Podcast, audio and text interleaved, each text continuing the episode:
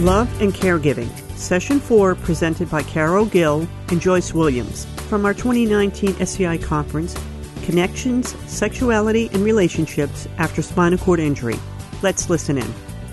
I'm so glad to be joined this afternoon by Dr. Carol Gibson Gill, who is Chief of the Spinal Cord Injury and Disorders Service at the uh, VA Hospital in East Orange, New Jersey. So that's the VA New Jersey Healthcare System. And also by Joyce Williams, who is the Spinal Cord Injury and Disorders Program Coordinator for the VA New Jersey Healthcare System.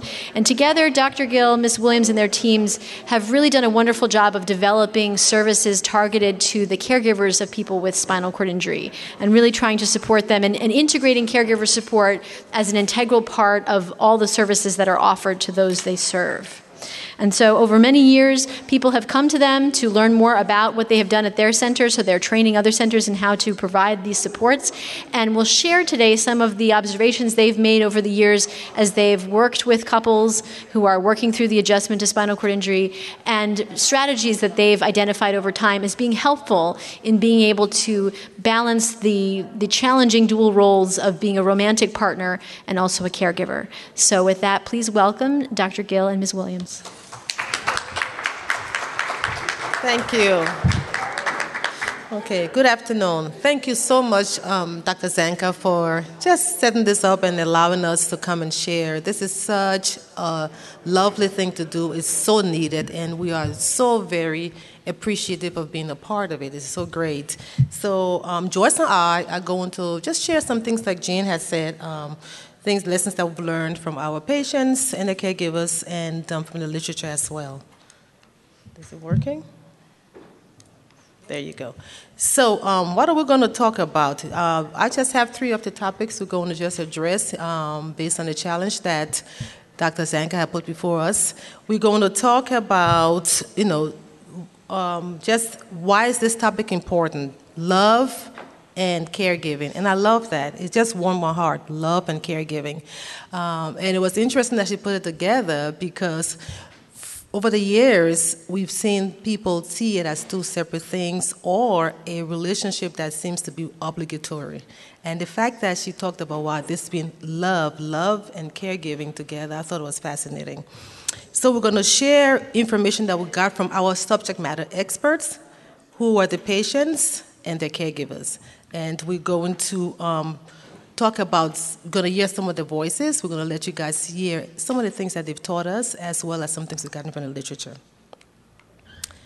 So, uh, again, about the background, the literature speaks strongly about the role of caregivers, and we all know, we're all in this field, we all have read about it, but a lot of articles that talk about the importance of caregivers and how they are very, very vital. And we're talking about non skilled caregivers, family caregivers. That's what we're talking about here. The literature speaks about the um, vital role that family caregivers pay, play in keeping patients in the community in a healthy way, a healthy environment. Um, studies talk about how, you know, family members that do a lot of the caregiving, literature tells us that majority of the time it is the spouse or the significant other. Um, you know, we do have some patients where it's the mother with the son, or vice versa, the child with the parent. But over 80% of these uh, relationships are really the spouse or the significant other providing most of this care with the, um, with the patient living with spinal cord injury.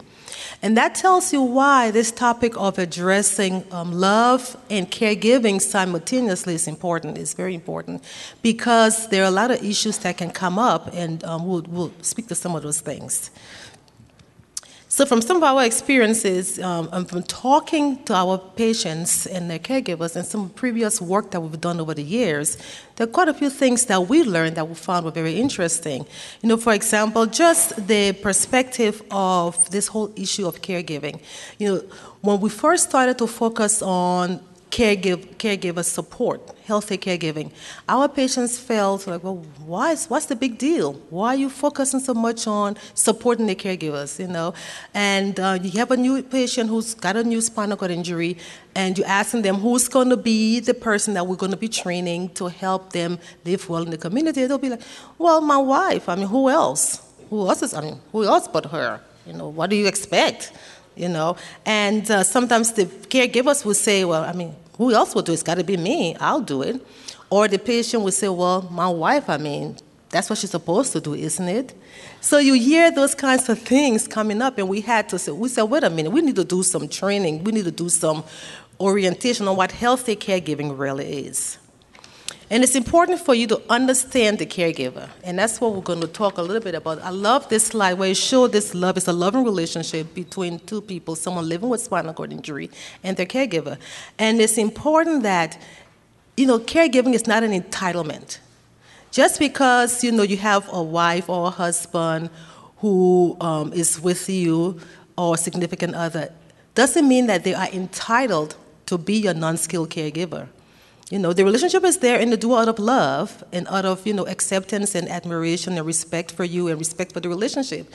But the view of this entitlement, this is what she's there, this is what she's supposed to do, is something that we have to really address. Um, you know, even just helping the caregiver himself or herself feeling okay with knowing that listen i am this is my husband this is my wife and she's now living with spinal cord injury and i'm here to support her but I need to make sure that I don't feel like I'm doing it out of an obligation, right? That we're here in a relationship and we're working together to, um, to meet our needs, to meet our needs as intimate couples.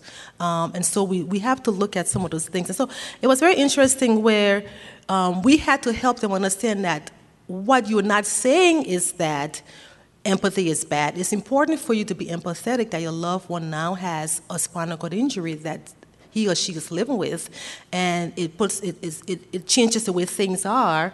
But you got to really make sure that you're not subdued by guilt. You know that you're doing things out of the fact that it's a respect for the relationship, and we are in this symbiotic relationship together. It's something that's going to be beneficial for both of us.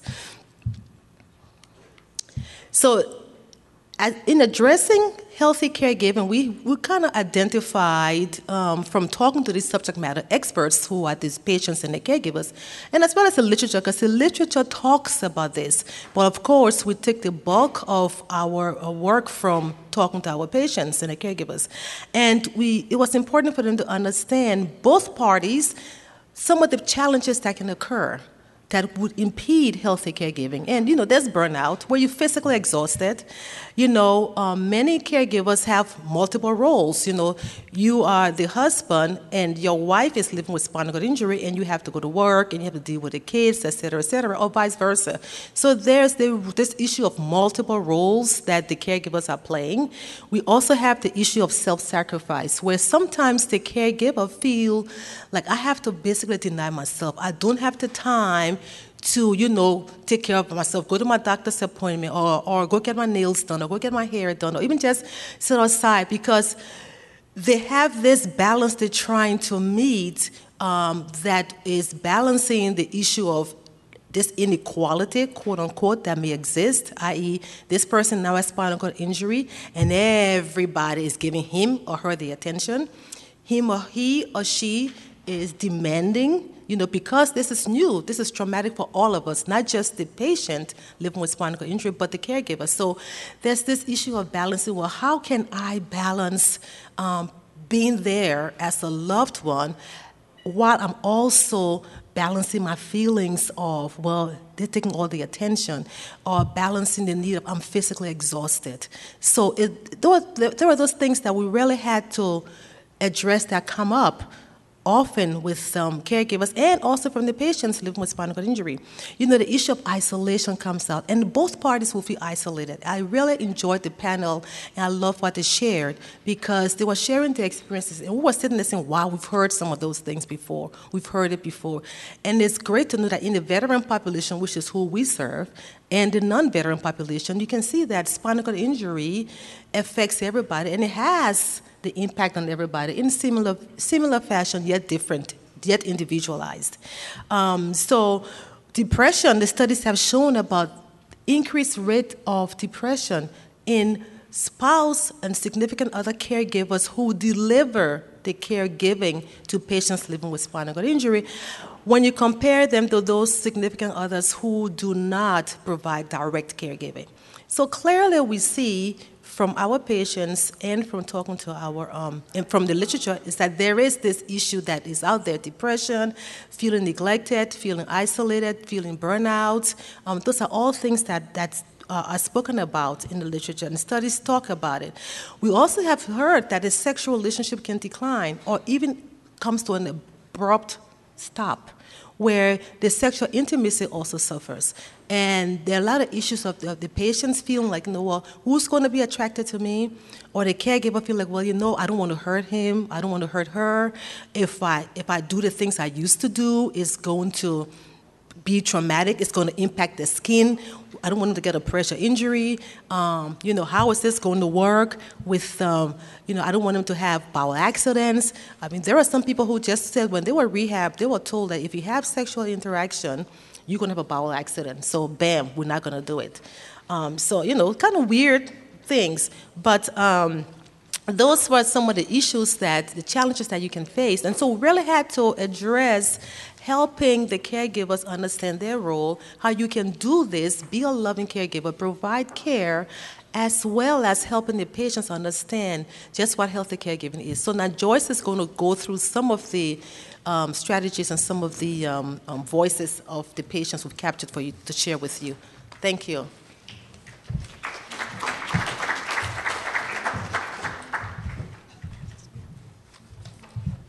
Good afternoon, everyone. Thank you.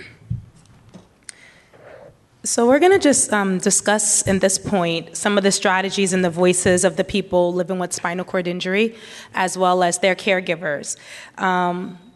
The caregivers have reported that they would like, so as we think about, we just talked a lot about kind of the secondary things that could happen due to caregiving for a very long period of time. So, we want to kind of give some ideas of how we can lessen the burden and lessen the impact that caregiving could give so that we could promote the intimacy that was being discussed earlier today. So, the caregivers have reported that they would like their loved ones to accept the medical advice of their providers and stay in contact with their team. Um, a lot of times we find, especially new in the injury, a lot of our veterans or um, people that we're caring for, they'll defer things to their spouse. It's almost like they've just relinquished everything and they're saying, you know, the doctor, you know what's right, or they tell their loved one, you speak to my wife or you know my loved one they'll handle everything and just do with me as you please. But we find that our caregivers are saying you know if our loved ones would take more responsibility in managing their care that's actually a burden that they could take off their shoulder because at this point they understand that they're following the recommendations. They don't have to take the responsibility of doing the physical care as well as the mental work that's needed you know so that's one thing that we learned from our caregivers they also found that um, hiring outside agencies or paying privately to assist with caregiving responsibilities was um, very helpful. And we know that's not always possible based on how expensive this injury could be. But you know, there's some things where it might be actually worth the cost to do to alleviate some of the things that your spouse is doing. We've um, I've spoken to our veterans at the VA. We are able to provide uh, some services, at least the skilled care and when I've spoken to some of my vets about, you know, accepting visiting nurse services to maybe do their bowel care, they're like, my wife loves doing it. Why would I get a nurse to do it? So then I'll speak to the wife, and I'm like, so your husband says you like doing the bowel care. She's like, he said that?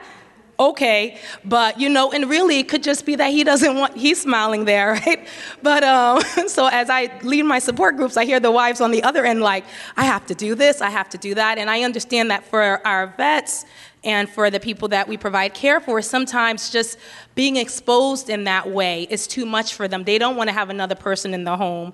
And so they would prefer for their wife, who they're intimate with, to perform those tasks. Um, and we've also met caregivers who are like, you know what? Living my life around a skilled caregiver coming in is too much of a task for me. I prefer to just, you know, live my life the way I need to, and I'll do all the care. But we understand when that responsibility is being taken on, that there's also repercussions to that as well, based on research and what's been reported. So, um, navigating the challenges. Um, Dr. Gill talked a little bit, and I, I, think we heard a little bit about it even with the panels earlier about some of the myths and um, the self esteem issues with kind of feeling I'm not desirable, who would be interested in me. Um, and the physical impact that it actually takes to be intimate, right? Because you may not have a care uh, a private paid provider there to assist with positioning and the amount of emotional work and physical work it will take it's just too taxing to even consider being intimate and, and going through all of that work so those are some of the challenges that our family members are dealing with with trying to become intimate and have love and caregiving um, and so it takes a lot of flexibility. It's a lot of prep work. And I think when we talk about all the prep work and the flexibility, um, and if we're thinking about the dual roles of caregivers, of being a caregiver full time or even part time, working, and then the other responsibility is all the prep work to make this happen as well. It's just too much. So that's why we really wanted to bring to light the importance of understanding the caregiver and what it means to be a healthy caregiver. And as the care recipient, okay, if this is going to take so much prep work to make happen, how can I minimize some of that so that it's actual that we can actual actualize this? So here are some of the strategies that we've learned, and I'm just going to kind of go through them because really we worked with our caregivers in a special caregivers program we had, and we, we actually had taken notes, and we've done support groups with our vets to kind of gain um, the information directly from them. So some of the strategies is encourage your loved one to take time for themselves at least once a week. Um, so those who are receiving care, um, we've even had where we've had caregiver programs where you know the wife feels guilty for coming in or taking the time off because you know then that means they're neglecting their loved one. So we would encourage you to allow and, and, encourage them to take time. Say, you know what, it's okay. I know you need this. Go get your nails done. Go have lunch with your sister. Go and take that time. You know, let's hire someone to come in if there's no one else that you could rely on. Schedule a date night regularly do the chores or the tasks when you know um, when you know you can take care of yourself.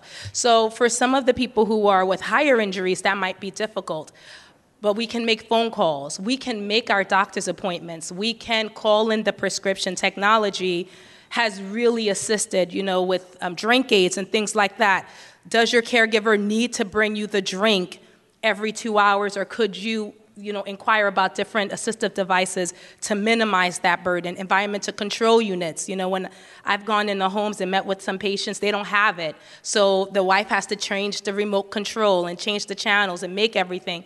Find different ways that you can um, take care of some tasks on your own.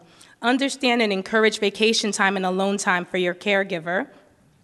Encourage your caregiver with words of love and appreciation. Your caregiver supports you physically, so support them emotionally. And promote attractiveness, hygiene, and appearance. Um, you know, sometimes it's just too much work to get that bed bath and then you know you want to kind of get intimate but be aware of those things don't let go of your hygiene or the way you used to look prior to the injury because of the injury. So, all of these things would be strategies to assist, and, these are really words just directly from our population that we serve.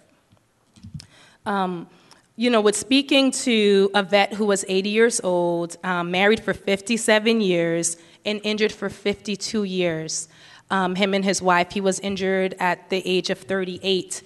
Um, him and his wife, in a joint session, they shared that sleeping in bed together it's the best place to cuddle. And sleeping together, we touch, we laugh together. Through the years, it just comes. Um, for, you know, like I said, Dr. Gill says we, we get all tingled up because for 57 years, they never separated a bed. Um, they, they ordered the oversized mattress. They got the specialized equipment, even if it wasn't provided for through insurance or through the VA, so that they could maintain that intimacy that's not always possible, but if it's possible, you know, just because you have this injury and the doctor recommends a particular mattress, of course, with advice and with guidance, is something to really consider. Always say thank you when my wife cooks. Um, his hands and brains still work.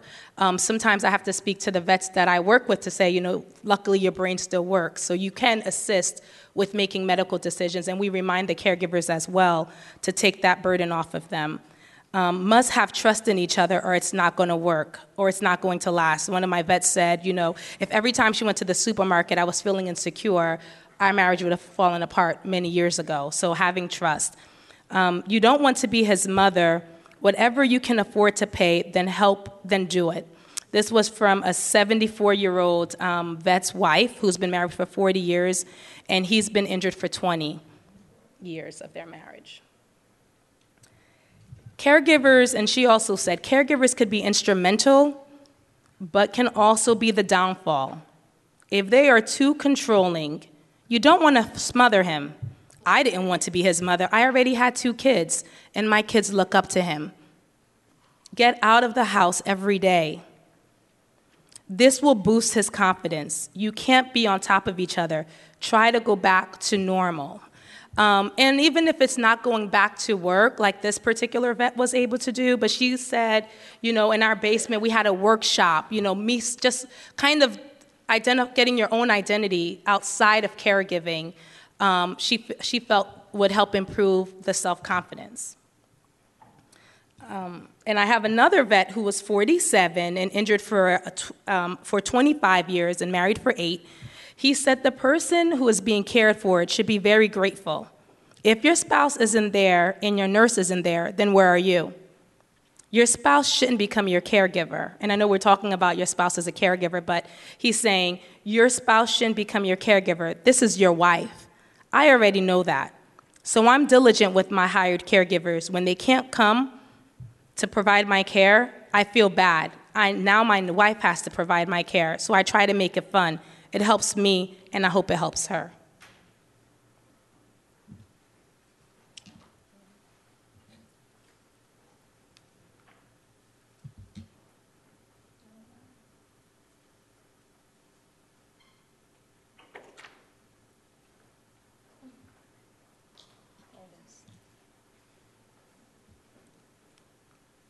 Okay.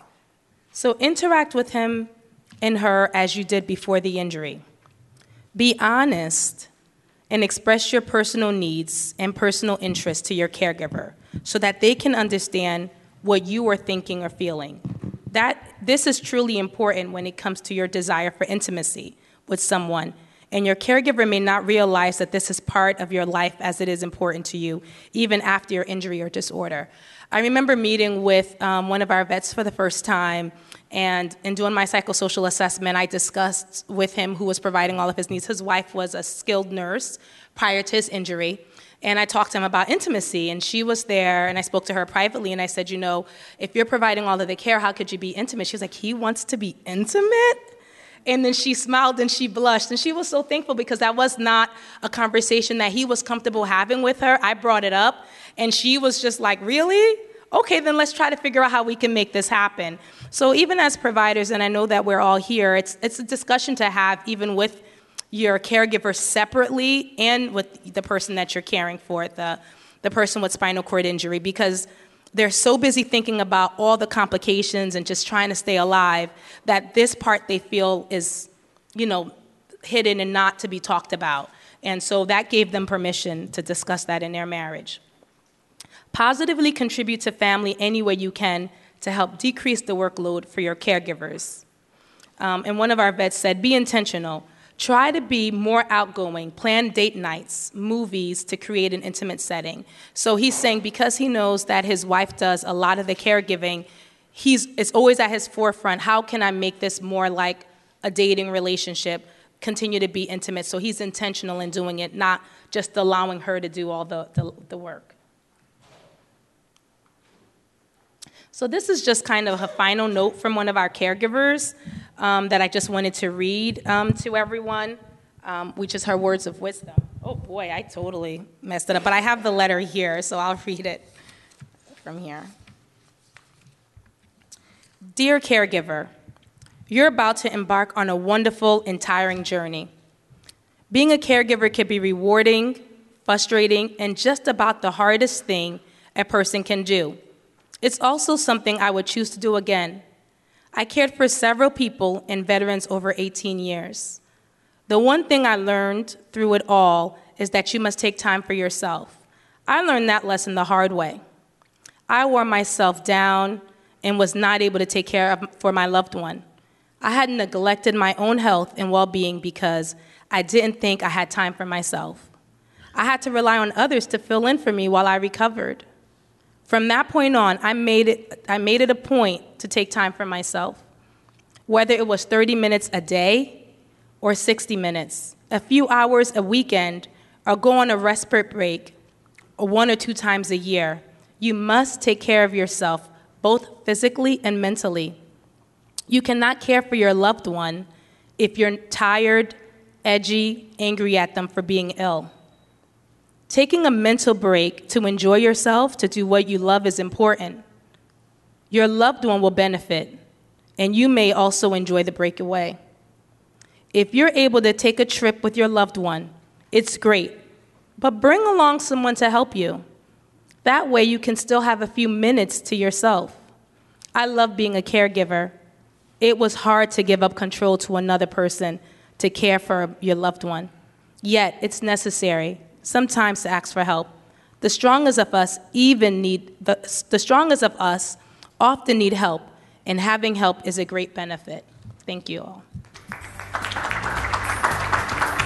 For more information about the research of Kessler Foundation, go to www.kesslerfoundation.org. That's www.kesslerfoundation.org. Like us on Facebook, follow us on Instagram, listen to us on SoundCloud, and tweet with us on Twitter.